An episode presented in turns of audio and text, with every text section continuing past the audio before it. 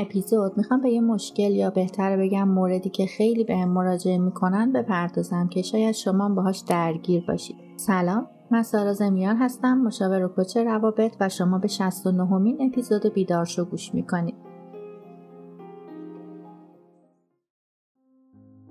چند سالی آقای عاشقم بود ولی من هیچ وقت ازش خوشم نمیومد به نظرم جذابیتی نداشت چون به نظرم من دختر خودخواهیم و به بدترین شکل باش رفتار می‌کردم. ولی اون از همه نظر خوب بود. چند بارم خواستگاریم اومد اما من ردش کردم. بعد از یه مدت با کسی رفتم توی رابطه که هر کار خواست با من و زندگیم کرد. منم همه زندگیمو به پاش گذاشته بودم. خیانت کرد قول ازدواجش رو زیر پا گذاشت. حالا باهاش قطع رابطه کردم و ازشم متنفرم. ولی دلم برای اون کسی که عاشقم بود خیلی تنگ شده. پشیمونم و می‌دونم در حقش بدی کردم. الان چیکار کنم؟ برگرده. میترسم بخواد تلافی کنه چون دفعه آخر خیلی بد دلش رو شکوندم. واقعا نمی‌دونم چیکار کنم. میشه کمکم کنیم آلن دوباتن توی کتاب سیر عشق میگه ما معتقدیم توی عشق دنبال شادییم اما در حقیقت دنبال چیزی هستیم که توی کودکی باهاش کاملا آشناییم. خیلی وقتا از دختر و پسرا میشنوم که میگن اون زیادی خوب بود ولی نمی‌دونم چرا دوستش نداشتم.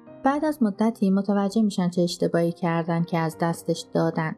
از نظر آلندو باتن مردم دنبال موقعیتهایی میگردن که براشون آشنا باشه. مثلا عاشق پسری میشن که بهشون محل نمیده خیانت می‌کنه میگه نمی‌خواد باشون ازدواج کنه تکلیفش معلوم نیست یا برعکس برای دخترا این موقعیت ها اونا رو یاد بچگیاشون و روابطشون توی اون دوران میندازه. حالا اگه این وسط یه پسری پیدا بشه که حالش با زندگیش خوبه تکلیفش رو می‌دونه انقدر دوستشون داشته باشه که نظر آب تو دلشون تکون بخوره اونو پس می‌زنه.